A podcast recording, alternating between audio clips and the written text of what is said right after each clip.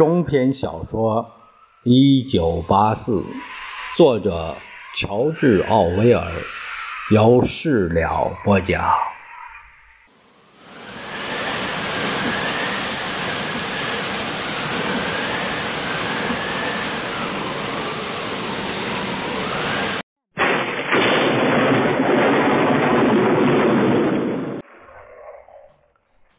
温斯顿。梦见了他的母亲。母亲失踪时，他不是十岁，就是十一岁。他身材高大，轮廓优美，沉默寡言，动作缓慢，还有一头浓密美丽的金发。至于他的父亲，他就印象模糊了。只依稀记得他又黑又瘦，总是穿着整洁的深色衣服。温斯顿尤其记得父亲的鞋跟很薄，戴着一副眼镜。他们是在五十年代的第一次大清洗中消失的。在梦中，他的母亲在距离他很远的一个很深的地方坐着，怀里抱着他的妹妹。他几乎记不起妹妹了，只记得她瘦小羸弱，非常安静，有一双机警的大眼睛。他们待在一个类似井底墓穴的地方，一边抬着脑袋看着他，一边慢慢下沉。他们在一艘沉船的大厅里，透过漆黑的海水仰望着他。大厅里有空气，他们都能看到彼此。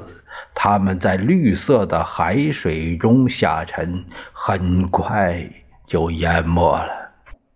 他在的地方有光，有空气，他们却被死亡卷走。他们之所以会在下面，是因为他在上面。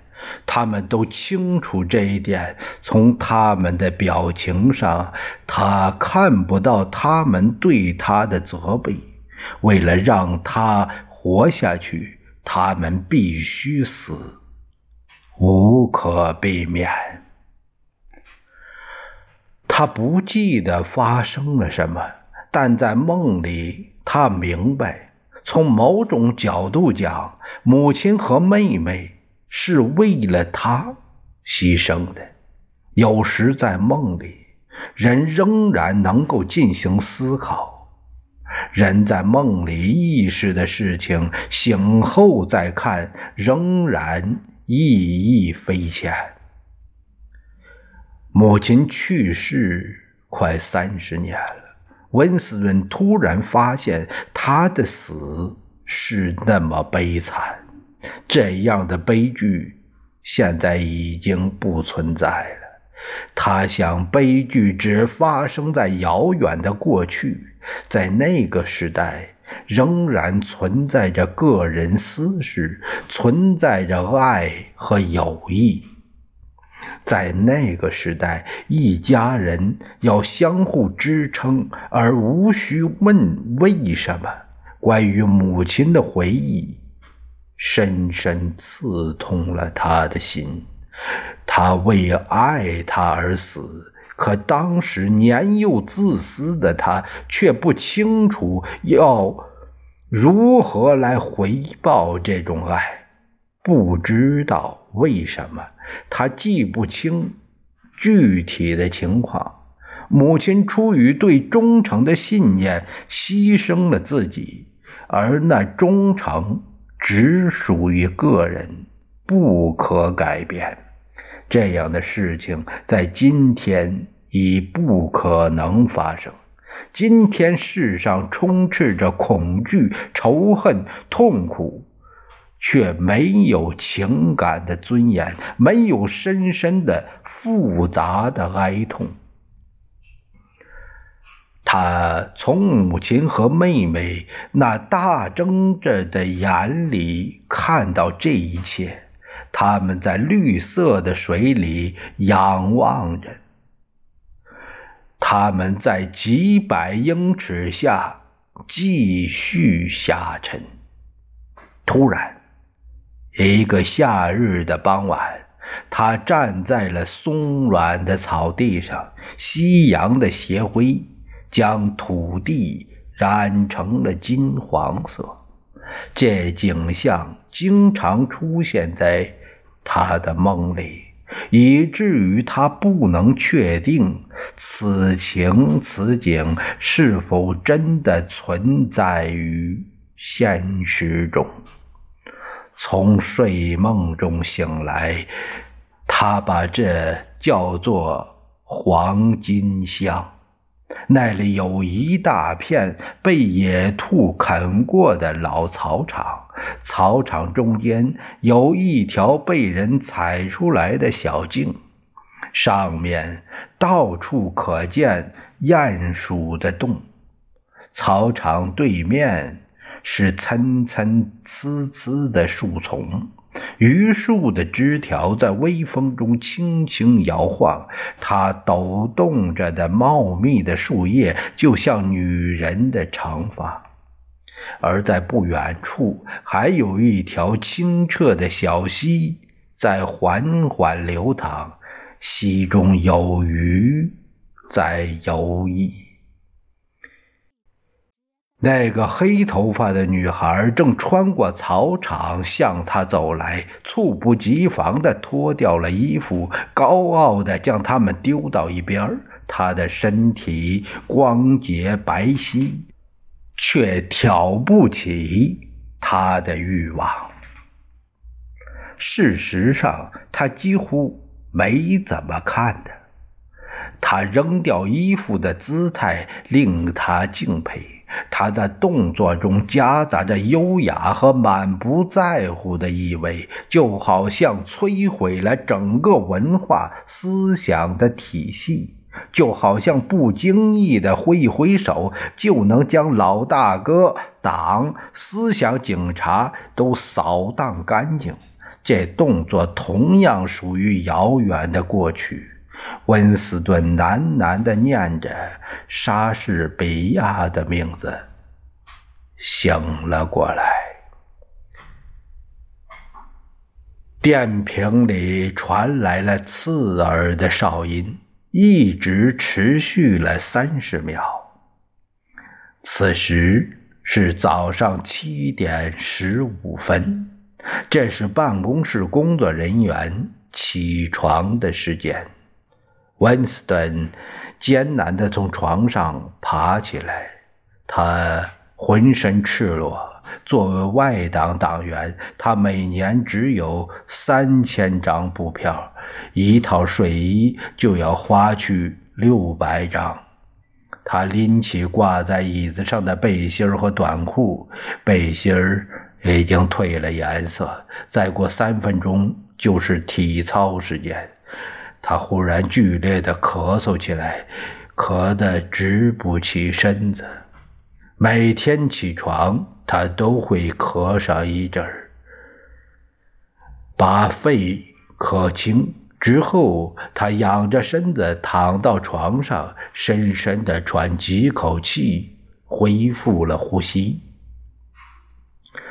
由于咳得过于用力，那静脉曲张形成的溃疡又痒了起来。三十岁到四十岁一组，一个尖利的女声响起：“三十岁到四十岁一组，大家找三十岁到四十岁的。”温斯顿立刻翻身下床。到电瓶前站好，电瓶上有一个年轻的女人，骨瘦如柴，却肌肉发达，身着束腰外衣和运动鞋。屈伸手臂，请跟我一起做，一、二、三、四，一、二、三、四，同志们，精神些，一、二、三、四，一、二。三三，咳嗽发作造成的痛感还没有驱走梦留下的印象，而这富有节奏感的运动又帮助温斯顿强化了梦的记忆。他一面机械地挥动着手臂，做出与做操相应的愉悦表情，一面回忆童年的情景。这非常困难。关于五十年代晚期的记忆已然褪去，找不到可供参考的资料，就连生活都变得模糊混沌。记忆中的重大事件，也许根本就没有发生过。就算你记住事情的细节，你也没法重塑那氛围。况且，还有相当长的一段时期。是空白的，你根本想不起发生了什么。那时的一切都和现在不同，国家的名字、地图上的形状都和现在大不一样。比如那时，一号空降场叫英格兰不列颠，不过伦敦倒一直都叫伦敦。对此，温斯顿很有把握。什么时候打仗，温斯顿记不清了。但在他童年时，倒是有很长一段时间都很和平，因为他记得某次空袭让大家措手不及，或许就是克尔切斯特被原子弹袭击的那次。关于空袭本身，他没有记忆。但他能忆起父亲如何紧抓着他的手，带他前往一个位于地下很深的地方。他们沿着螺旋状的楼梯不停地走，一直走到他两腿发软，开始哭闹。他的母亲失魂落魄地慢慢地跟在后面，怀里抱着他的妹妹。他不能确定抱在他怀里的究竟是他的妹妹，还是几条毯子。不能确定那个时候他的妹妹是否已经降生。他们最后来到一个喧闹拥挤的地方，一个地铁站。地铁站的石板上坐满了人。铁质铺位上也全都是人。温斯顿和家人找到一块空地，在他们身旁，一个老头和老太太并肩坐着。老头穿着黑色套装，十分得体，后脑上还戴着黑布帽子。他头发花白，满脸通红，蓝色的眼睛里溢满泪水。他身上散发出浓烈的酒气，就好像从他皮肤中流出的不是汗，而是酒。这忍不住让人猜想，他眼睛里流出来的也是酒。他虽然醉了，却非常悲伤。温斯顿用他那幼小的心灵体会他的痛楚。一定发生了可怕的事，那一定是件不能被原谅又无法挽回的事。他觉得他知道这件事。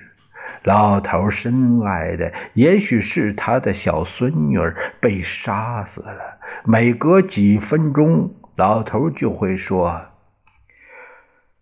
我们不应该相信他们。”我说过的。孩子他妈是不是？这就是相信的结果。我一直这么说。我们不应该相信，相信那些同性恋。他们究竟不该相信谁？温斯顿忘记了。自那之后，战争不断。不过，严格的说，不是同一场战争。在他小时候，有几个月，伦敦发生了巷战，有些巷战他印象深刻。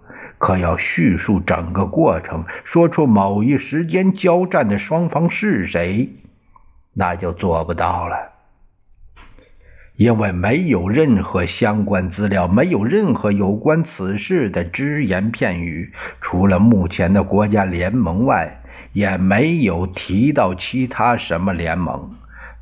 而现在，举个例子，一九八四年，如果真是一九八四年，大洋国和东亚国结盟，一起对抗欧亚国，但不管是在公开场合还是私下的谈话里，都未承认这三大国曾有过不同的结盟，而温斯顿很清楚。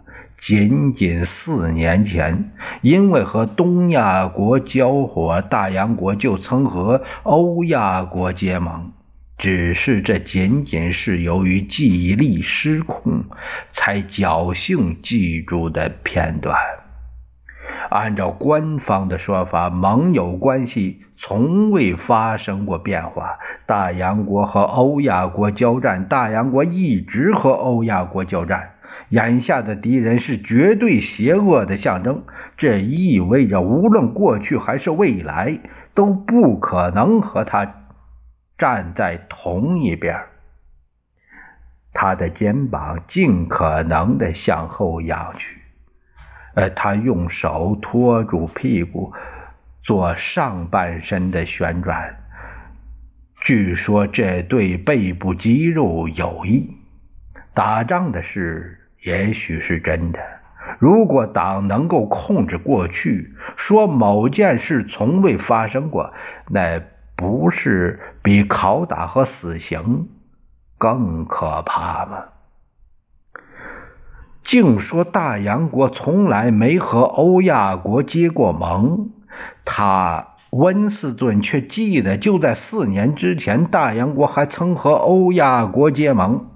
但这个意识。立足何处呢？这常识只存在于他的思想里，而他的思想很快就会被消灭。如果其他人能接受了党强加的谎言，如果所有记录都这样说，那么这个谎言就会被载入史册，成为真理。党有一句口号：谁能控制过去？谁就能控制未来？谁能控制现在？谁就能控制过去。而过去，尽管它的性质可以被篡改，但它却从未被改变过。什么东西现在是正确的，那它永远都是正确的。这非常简单。人只需要不停的、反复的战胜记忆。他们把这叫做现实控制，用新话来说就是双重思想。稍息，女教练喊着，语气温和了一些。温斯顿放下手臂，缓缓地吸了口气。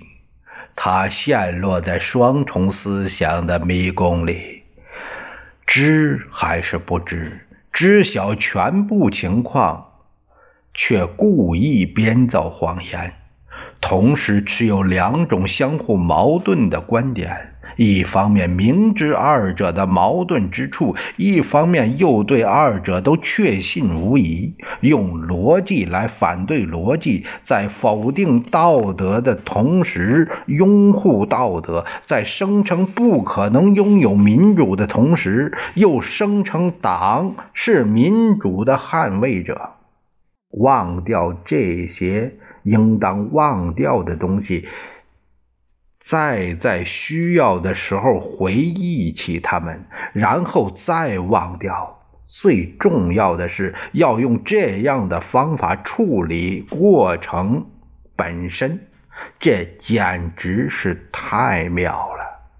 有意识的进入无意识，然后继续让人意识不到自己对自己进行了催眠。要了解双重思想，就要使用双重思想。女教练命令大家立正，现在看看谁能摸到自己的脚趾。他热情洋溢，弯腰，同志们，开始，一、二，一、二。温斯顿最讨厌这节操，一阵剧烈的痛感从他的脚踝传到屁股，让他咳嗽起来。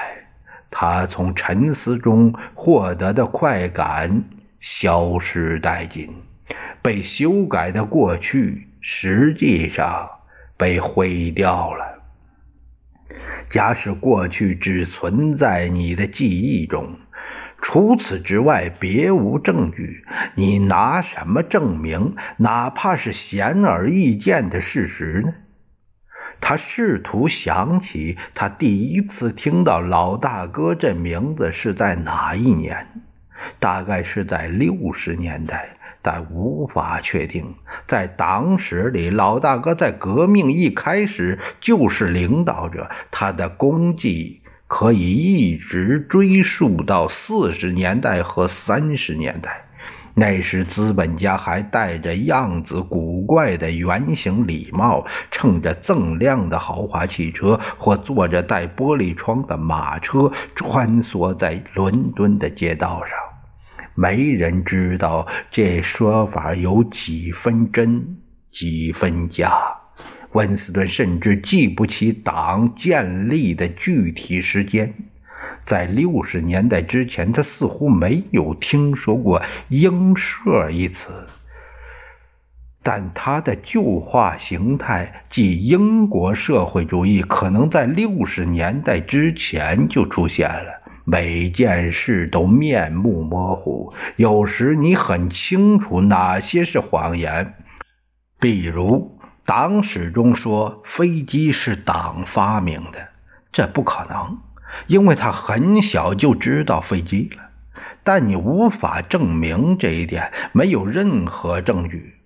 他人生之中只有一次掌握了确凿证据，证明某个历史事实是伪造的，乃是什么意思？电瓶里传来吼叫：“六零七九号，温斯顿·史密斯，没错，就是你。”再弯低些，你能做得更好。你没尽力，再低些，好多了，同志。现在全队稍息，看着我。温斯顿突然大汗淋漓，他的表情让人捉摸不定。永远不要流露出不高兴的神色，千万不能表现出不满。转瞬间，他的一个眼神就会暴露自己。他站在那里，看女教练举起双臂，她的姿势说不上优美，却很干净利落。他弯下腰，将手指的第一关节垫在了脚下。就这样，同志们，我希望看到你们所有的人都这样做。再看我做一遍。我三十九岁了，有四个孩子，可是瞧。他再次弯下腰，你们看，我的膝盖没有弯曲。如果你想，你也可以做到的。他直起身子。四十五岁以下的人都能碰到脚趾，不是所有人都能上前线打仗。可至少要保持身体健康。想想那些在马拉巴前线的战士，想想水上堡垒的水兵，想想他们经历了什么。再来一次，好多了，好多了，同志们，好多了。他望着温斯顿，鼓励他，而他正用力向前弯下身体，膝盖笔直，双手碰触脚尖儿。数年来，他第一次做到这个程度。